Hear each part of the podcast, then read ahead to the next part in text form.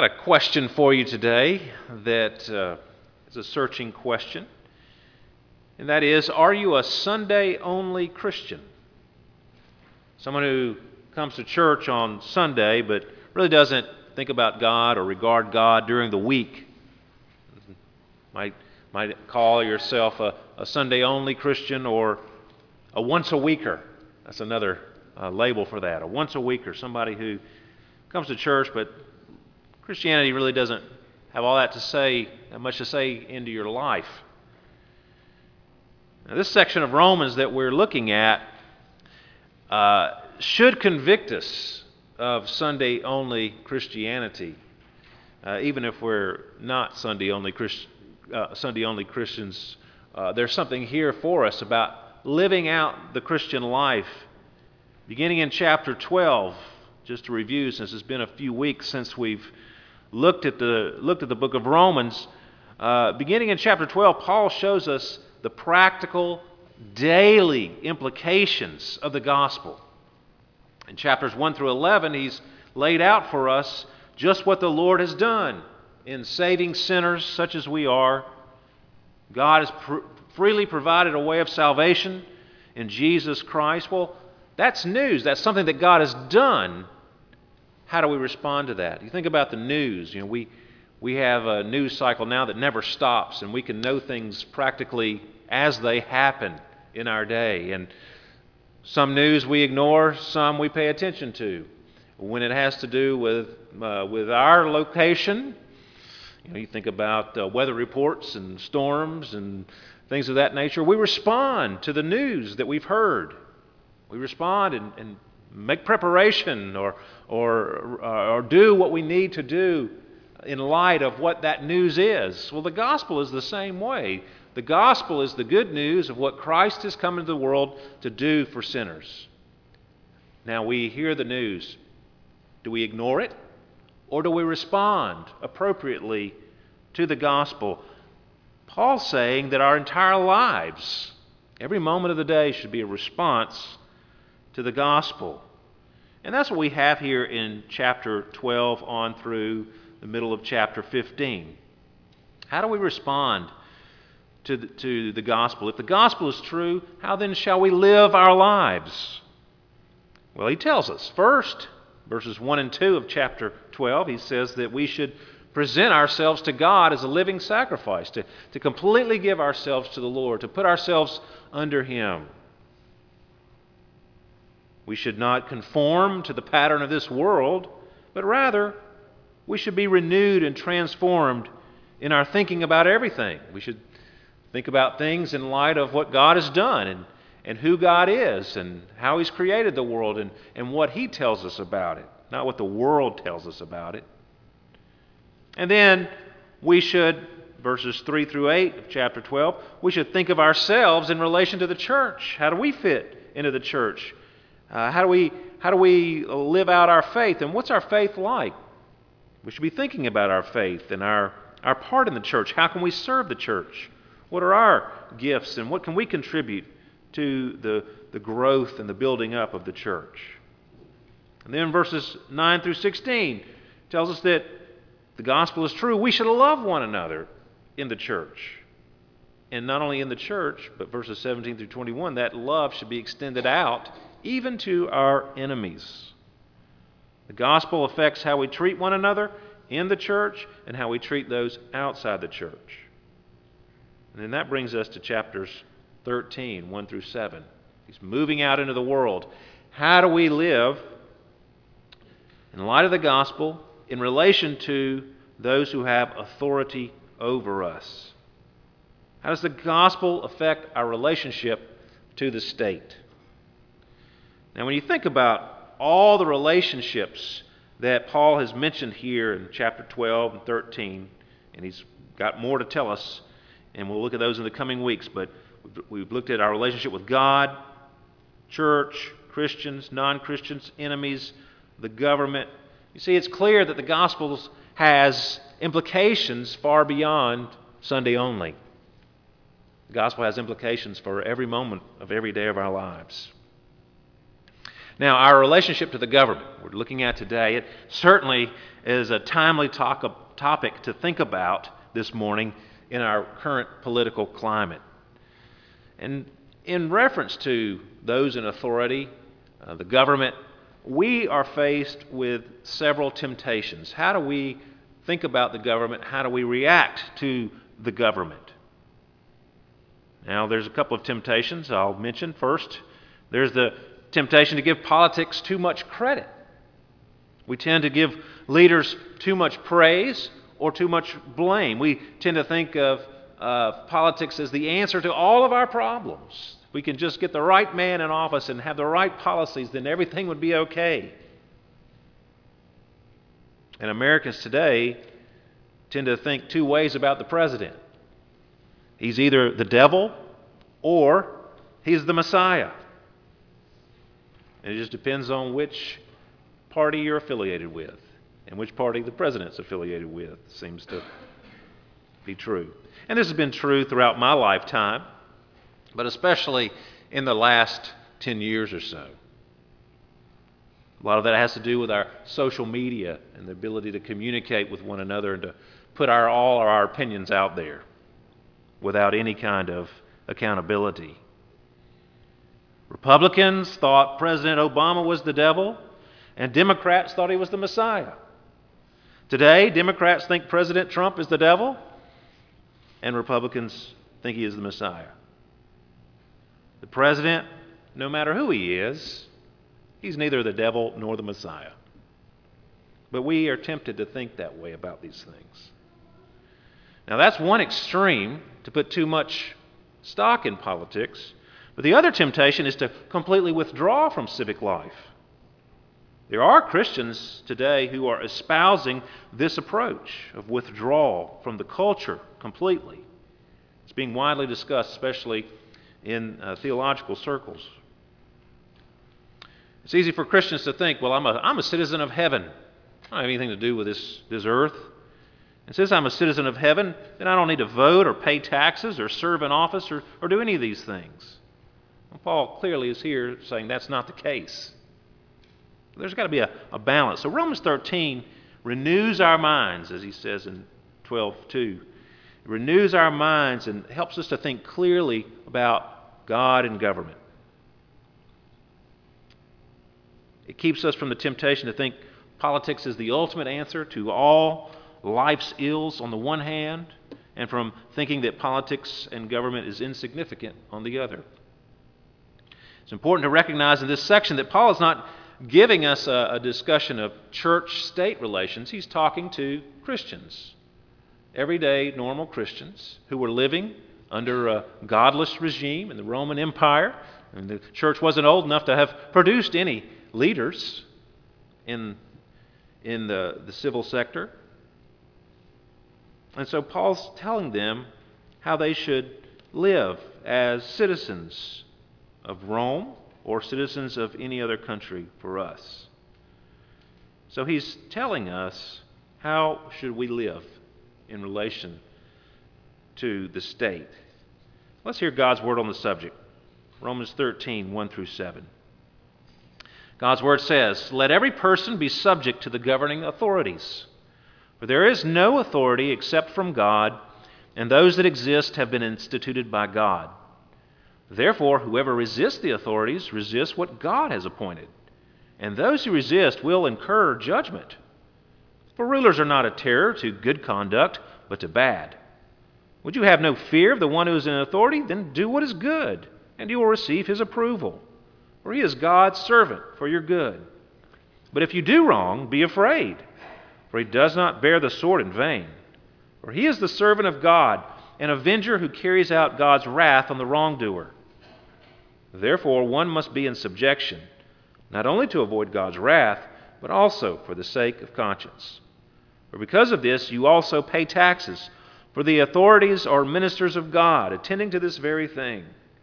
Pay to all what is owed to them taxes to whom taxes are owed, revenue to whom revenue is owed, respect to whom respect is owed, honor to whom honor is owed. May God bless the reading and hearing of His word to us today. Now, there's a principle here behind all this instruction, and it's the fact that God is the ultimate authority, and He is the one who delegates all authority on earth. There's many verses. I'm going to read you a few here that affirm this truth. Proverbs 8, 15, and 16. By me kings reign, and rulers decree what is just. By me princes rule, and nobles, all who govern justly. Daniel chapter 4, 17 says it several times in Daniel chapter 4. The Most High rules the kingdoms of men and gives it to whom he will. Jeremiah 27, 5. It is I who by my great power and my outstretched arm have made the earth with the men and animals that are on the earth, and I give it to whomever it seems right to me. In Daniel chapter 2, verse 20 and 21, Daniel answered and said, Blessed be the name of God forever and ever, to whom belong wisdom and might. He changes times and seasons. He removes kings and sets up kings. And of course, Christ is the ultimate authority. Daniel chapter 7 tells us that he, well, he has a vision of one like the Son of Man who came to the Ancient of Days and was presented before him, and to him was given dominion and glory and a kingdom that all peoples, nations, and languages should serve him. His dominion is an everlasting dominion which shall not pass away, and his kingdom one that shall not be destroyed. So he is the ultimate authority. And then finally, 1 Corinthians 15. To Christ returns, then comes the end, when he delivers the kingdom to God the Father after destroying every rule and every authority and power. For he must reign until he has put all his enemies under his feet. The last enemy to be destroyed is death, for God has put all things in subjection under his feet. So, any approach to thinking about authority must start with God. God is the ultimate authority and anyone who has earthly authority of any kind has been granted it by God, even the godless Roman Empire. We have several duties here, mainly to submit to the government. that's what verse 1 tells us. Let every person be subject to the governing authorities. And he tells us it's right to do so because God has established civil governments. Uh, they deserve our respect and our submission. And also, those individuals who are ruling, who are exercising authority, are in those places because of God's providential control of all things, control of all history. You see it all throughout the Bible. God raises up leaders even the ungodly ones are put there. God used the Assyrians and the Babylonians to bring judgment uh, upon the Jews, upon Israel and Judah. They were an instrument in his hands. It affirms that throughout the prophets who prophesied during those days. God allowed that to happen. You can look at Job and see even Satan has certain authority, but it's under God's rule. He allows Satan to do certain things. God's the ultimate authority. Even Satan has to get permission from God to do whatever he does. We may not understand it completely or fully. Why would God give us this leader or that leader? Why would God allow North Korea to be under the rule of the regime that is there now and has been for some time? But the Bible affirms that even those wicked rulers are part of his plan, part of his will. Well, Paul says it's the right thing to do to submit to these governments. And we'll talk about whether that's absolute or not in just a moment. But first, and secondly, really, first, it's right thing to do. Secondly, it's a wise thing to do. You think about government and the gift of government that God has given us, so that there's order in society. God has given us those in authority so we don't have to be in fear of the one in authority. We have rules and laws, and the, the government is there to uphold the, God's law in the, in the world, to do the things that are right and true and moral, just. And if, if everybody did what they wanted or took the law in their own hands, well, we've seen how that happens or what happens when, when people do take the law in their own hands or, or mob the mob rules. God has given people to bear the sword, for example. God has given us government to, to give order to society. Now, it seems like he's saying here that as we submit, it's a good thing to do, it's a right thing to do, it's a wise thing to do. But is it absolute? I mean, he's saying this in pretty strong terms. Uh, those, uh, uh, verse 3 uh, For rulers are not a terror to good conduct, but to bad. Would you have no fear of the one who is in authority? Then do what is good, and you will receive his approval. He's God's servant for your good, but what if he's not? What if he's not? Well, certainly, uh, as it says in verse 2, it seems like Paul might be saying, as he says, He who rebels against the authority is, is rebelling against what God has instituted. That seems pretty absolute, but there are a couple of hints here. Verse 7 says, Give everyone what you owe him taxes, revenue, respect, honor. Reminds us what Jesus said when he was questioned about taxes and such. And he said, Render to Caesar the things that are Caesar, and to God the things that are God's. I think Paul has that in mind as he writes verse 7. Because in those days, especially, when Caesar was in control in the Roman Empire, Paul's saying, yes, you shouldn't be an anarchist. You should pay taxes. Uh, you should be a good citizen. But you shouldn't give Caesar what's not his worship. And that's what a lot of the Caesars demanded.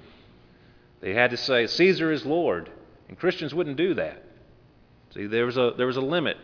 There's certain things that God has instituted, certain authority He's given to those who are in authority, but that which is God's should only be given to God. And we find many, many examples in Scripture where people, of course, refuse to say that Caesar is Lord, but also other people like, like the disciples in Acts chapter 5 when they're told that it's against the law to preach Christ, and the disciples say, Well, should we obey God or man? We're going to obey God, we're not going to obey man. See? Or Daniel, when he was told that he could only pray to statues or kings, he continued to pray to the Lord. And then in verse 3, he tells us, For rulers hold no, no terror for those who do right. He is God's servant to do you good, verse 4. So the, since the, the magistrate or the, the rulers, the authorities, are God's servant, that clearly shows that they are accountable to God. Servant's not free to do whatever he wants to do. The servant is under the, the guidance, the lead of the master. He has to follow the master's will. And so, those, uh, those in authority have to answer to God for what they do. Now, they may do what's wrong, but that's the wonderful thing about what Paul's saying here. God is the ultimate authority. And even when there are despots who are in authority and ruling, God is in control of these things, and there's a limit to what they can do. So if the state commands what God forbids, or if the state forbids what God commands, then yeah, civil disobedience is a Christian's duty. So this also not saying that it's absolute submission to it. We submit absolutely to God. And as long as the, the rulers and those in authority are submitting to that as well, then we're all happy campers. So you have people in Scripture like Joseph and Daniel. They worked as magistrates, leaders in terrible governments, bad governments, wicked governments, governments that, that opposed God, and they served there. But then you have also uh, examples where people courageously disobeyed, like I mentioned, the disciples. Daniel, Jeremiah, and others. Hebrew midwives in the days of when Moses was a child.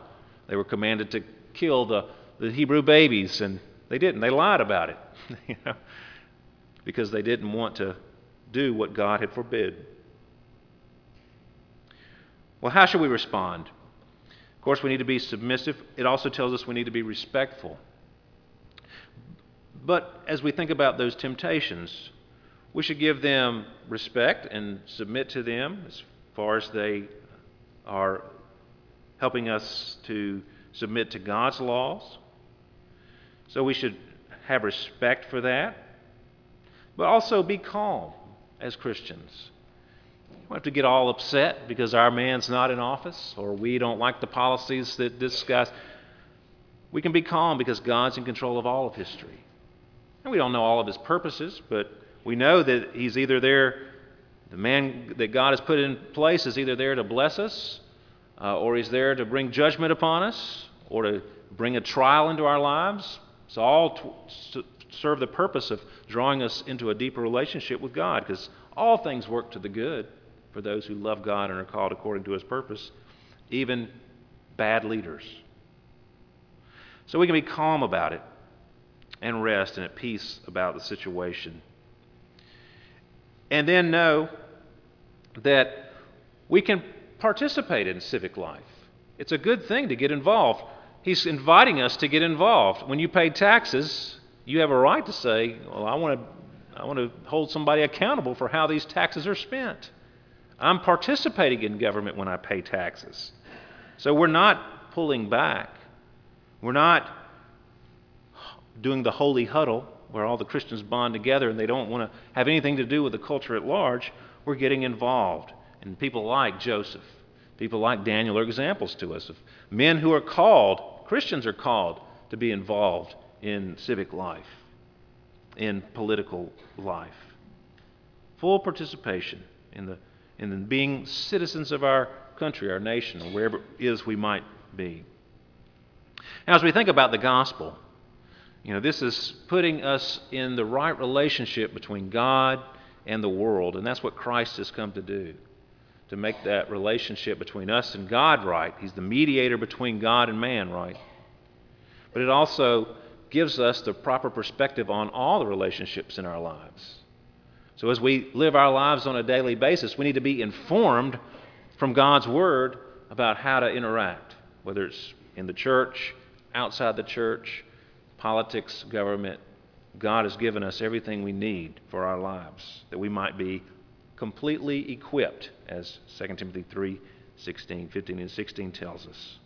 Well, as we come to the table today, we want to remember the greatest king, the King of Kings and the Lord of Lords, and what he did for us.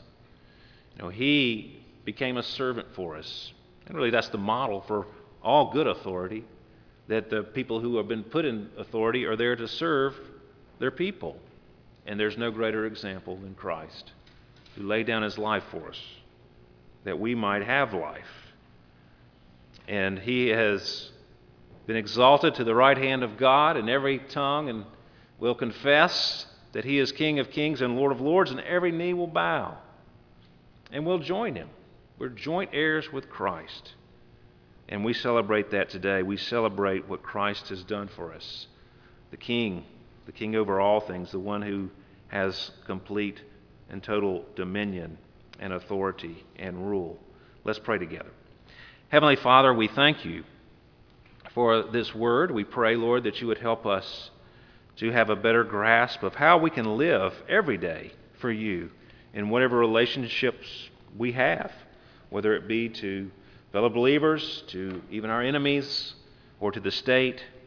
Lord, guide and direct us, we pray, in Jesus' name. Amen.